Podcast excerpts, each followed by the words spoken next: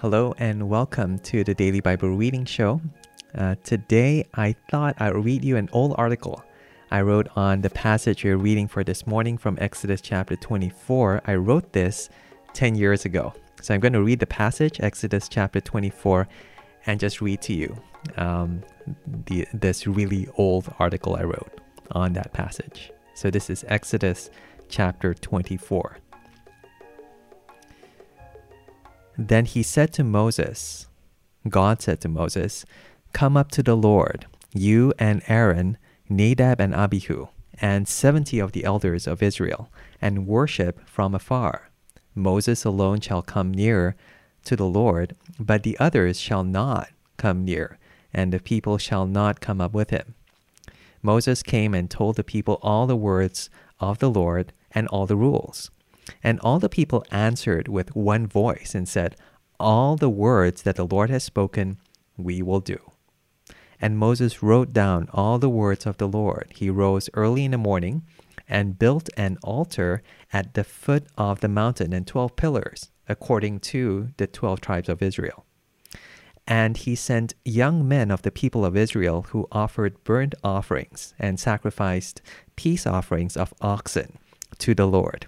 And Moses took half of the blood and put it in basins, and half of the blood he threw against the altar. Then he took the book of the covenant and read it in the hearing of the people. And they said, All that the Lord has spoken, we will do, and we will be obedient. And Moses took the blood and threw it on the people and said, Behold, the blood of the covenant that the Lord has made with you in accordance with all these words. Then Moses and Aaron, Nadab and Abihu, and seventy of the elders of Israel went up, and they saw the God of Israel. There was under his feet, as it were, a pavement of sapphire stone, like the very heaven of clearness.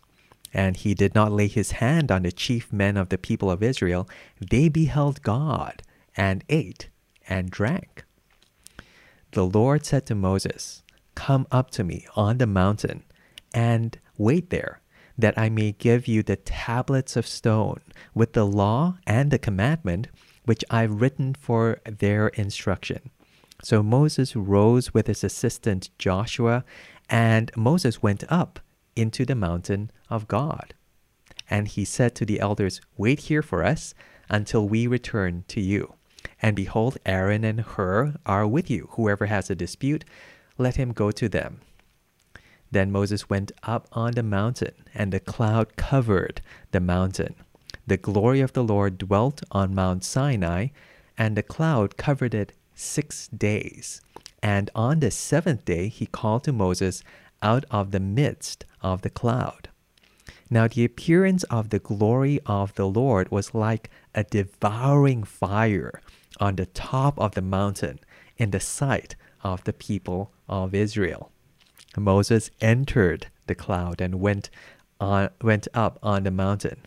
And Moses was on the mountain 40 days and 40 nights. So I've called this blog piece when I wrote it 10 years ago Dinner with God. Dinner with God. Last night at Rock Fellowship, we came to the concluding, concluding section on the giving of the law at the mountain of God. The Israelites had been saved from Egypt and were now gathered at Mount Sinai, where God spoke to them from the cloud of smoke and fire. From this event, we get the Ten Commandments, God's own word to Israel on how to worship Him and live as His chosen people. We also get the Book of the Covenant, verse 7, a series of case laws applying the Ten Commandments in the context of everyday life. Here we find instructions on social justice, care for the poor, and fairness in the law courts.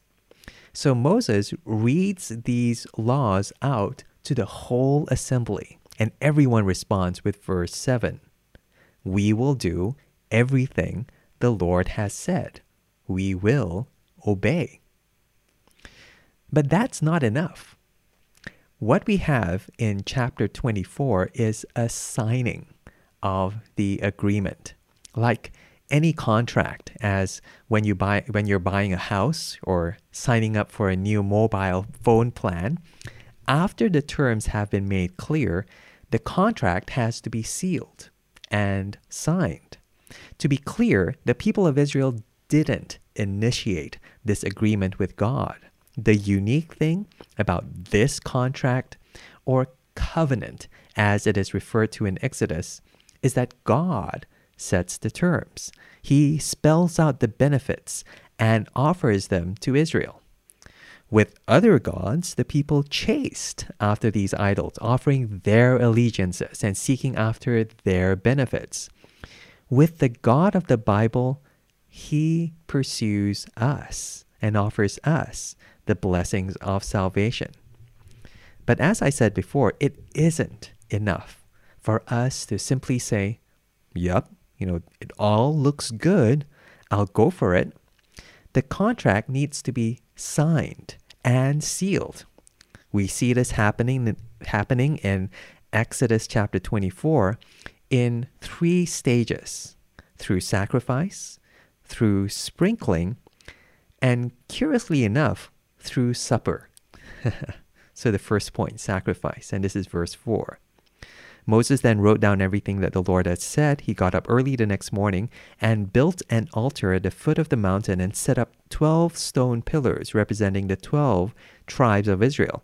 Then he sent young Israelite men, and they offered burnt offerings and sacrificed young bulls as fellowship offerings to the Lord. Moses took half of the blood and put it in bowls, and the other half he sprinkled on the altar. The altar, which I often like to think of as a really large barbecue pit, uh, the offerings and the bowls of blood were all symbols and reminders of death. This was not an agreement to be entered into lightly. The penalty of breaking the covenant was death. The thou shalt nots of the Ten Commandments were an echo of the very first warning given to the very first man, Adam, in the garden. You must not eat from the tree of the knowledge of good and evil, for when you eat of it, you shall surely die. Genesis chapter 2, verse 17. Yet, death serves not simply as a reminder of what will happen, but what has already taken place. All the blessings Israel would receive came through death. Remember the 10 plagues in Egypt. Remember the Red Sea. God poured out judgment on Pharaoh, and it was as a result of that judgment that Israel was set free. The New Testament uses the analogy of a will to describe how we inherit the blessings of God through the death of Jesus. This is Hebrews chapter 9 and verse 16. In the case of a will, it is necessary to prove the death of the one who made it. Because a will is in force only when someone has died. It never takes effect while the one who made it is living. That is why even the first covenant was not put into effect without blood. Notice how the author to the Hebrews emphasizes how necessary it is for the death to take place. It never takes effect while the one who made it is living. Then he immediately draws a direct reference to Exodus chapter 24, the first covenant signed with blood. Meaning, the sacrifice is not simply a stern warning against breaking the covenant, rather, it's a certain guarantee of the fullness of that blessing. All of God's promises have been paid in full through the death of the person who made that promise, God Himself. So that's the first point, this sacrifice. Second point, sprinkling. Sprinkling. And this is Exodus 24, verse 8. Moses then took the blood, sprinkled it on the people, and said, This is the blood of the covenant that the Lord has made with you in accordance with all these words. This is the blood drained from the animal sacrifice on the altar. But verse 6 reminds us that half was sprinkled on the altar, the other half was sprinkled on all the people. The book of Hebrews again helps us understand that this sprinkling is a symbol of cleansing, of purification, and of forgiveness. Hebrews chapter 9, verse 19 and verses 20 and 22. Let me read it to you. When Moses had proclaimed every commandment of the law to all the people, he took the blood of calves, together with water, scarlet wool, and branches of hyssop, and sprinkled the scroll and all the people. He said, This is the blood of the covenant, which God has commanded you to keep. In fact, the law requires that nearly everything be cleansed with blood. And without the shedding of blood, there is no forgiveness. God is a holy God, meaning he cannot tolerate sin. God is also a just God, meaning he will judge and punish all who are sinful. Yet, God is a loving and compassionate God who forgives the sin of his people and calls them into his presence. The blood of the sacrifice reminded Israel that they were sinful. They were not better or more righteous than the other nations. Again and again, Israel had rebelled against God, and they deserved his punishment of death. Yet this blood was sprinkled on the people to make them clean, to make them holy and acceptable before God. When we read this yesterday, some of you said, that sounds silly. How can blood cleanse us? Won't it stain our clothes and make us look less clean? You would have spots of blood all over us. And that's the point. God sees the blood, and that is the basis of our purity and acceptance. To be cleansed by the blood is to be forgiven by God. It means our sin has been paid for. It means we can enter into God's presence without any fear of judgment and every confidence of his blood. This is Hebrews chapter 10. Therefore, brothers, since we have confidence to enter the most holy place by the blood of Jesus, let us draw near to God with a sincere heart in full assurance of faith having our hearts sprinkled to cleanse us from a guilty conscience, and having our bodies washed with pure water. So that's the second point sprinkling. Our last point, supper. And this is Exodus chapter 24, verse 9 onwards. Moses and Aaron, Nadab and Abihu, and the 70 elders of Israel went up and saw the God of Israel.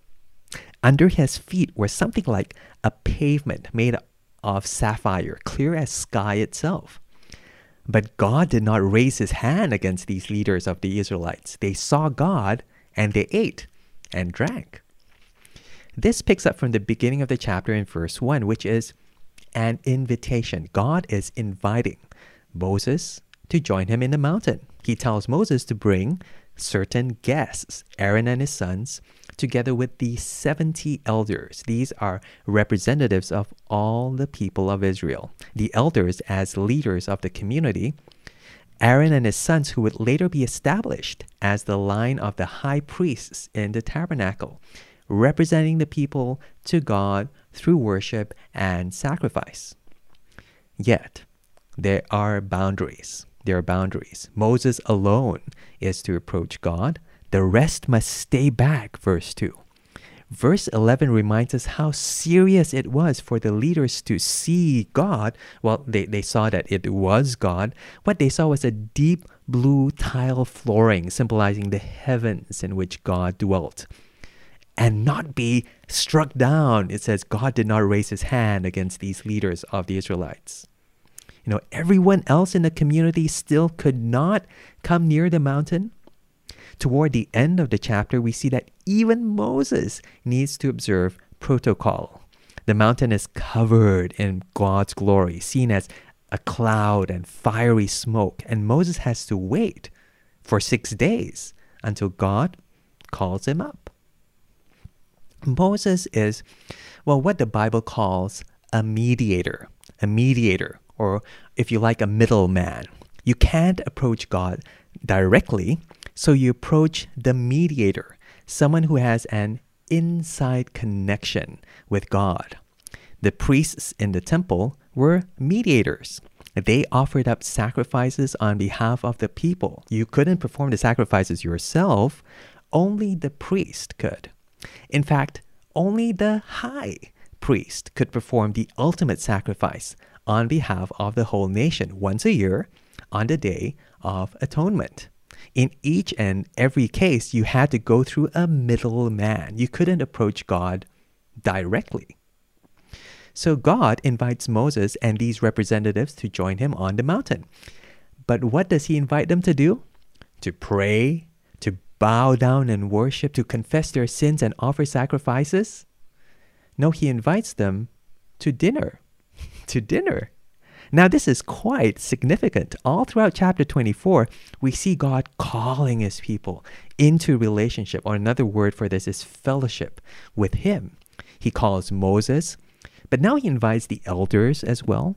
There is sacrifice for sin, the burnt offering, but also the fellowship sacrifice. The blood is sprinkled on the altar and offering to God, but also on the people and offering on their behalf, cleansing them and making them acceptable before God. God is establishing a relationship with his people. And the climax of that relationship was a meal. A meal. Moses and Aaron and his sons and the 70 elders ate and drank in the presence of God. One of the most significant things Jesus did before dying on the cross was to have a meal with his friends. In fact, ever since for the past 2,000 years, Christians all over the world continue to remember the sacrifice, the significance of that meal in what the Bible calls the Lord's Supper. And this is 1 Corinthians chapter 11. For I received from the Lord what I also passed on to you, the Lord Jesus. On the night he was betrayed, took bread. And when he had given thanks, he broke it and said, This is my body, which is for you. Do this in remembrance of me. In the same way, after supper, he took the cup, saying, This cup is the new covenant in my blood. Do this whenever you drink it in remembrance of me. Jesus was pointing to the cross. His death was a sacrifice, not unlike the sacrifice on the altar. And his blood was the sign, the guarantee of a new covenant. Jesus was thinking of Exodus chapter 24, of Moses and the sprinkling of the blood and the meal with the 70 elders on the mountain of God. But this was a new agreement that God was making. It was an agreement sealed in Jesus' own blood. It was shared with Jesus' friends through his through this meal. In Jesus, God became a man. And through Jesus, God ate and drank with us. Exodus chapter 24 is God's invitation to his people to enter into a relationship with him as their God and them as his people. But the heart of the message is the gospel. It's God inviting us to enter into a better covenant, a more lasting relationship with God through Jesus Christ. He is the true sacrifice, and He is the one and only mediator. This is 1 Timothy chapter 2 verse 5. For there is one God and one mediator between God and men, the man Christ Jesus. Well, that's the article I wrote 10 years ago. Thank you for listening and catch you in the next reading of the Daily Bible Reading Show. Thank you for watching. Take care and God bless.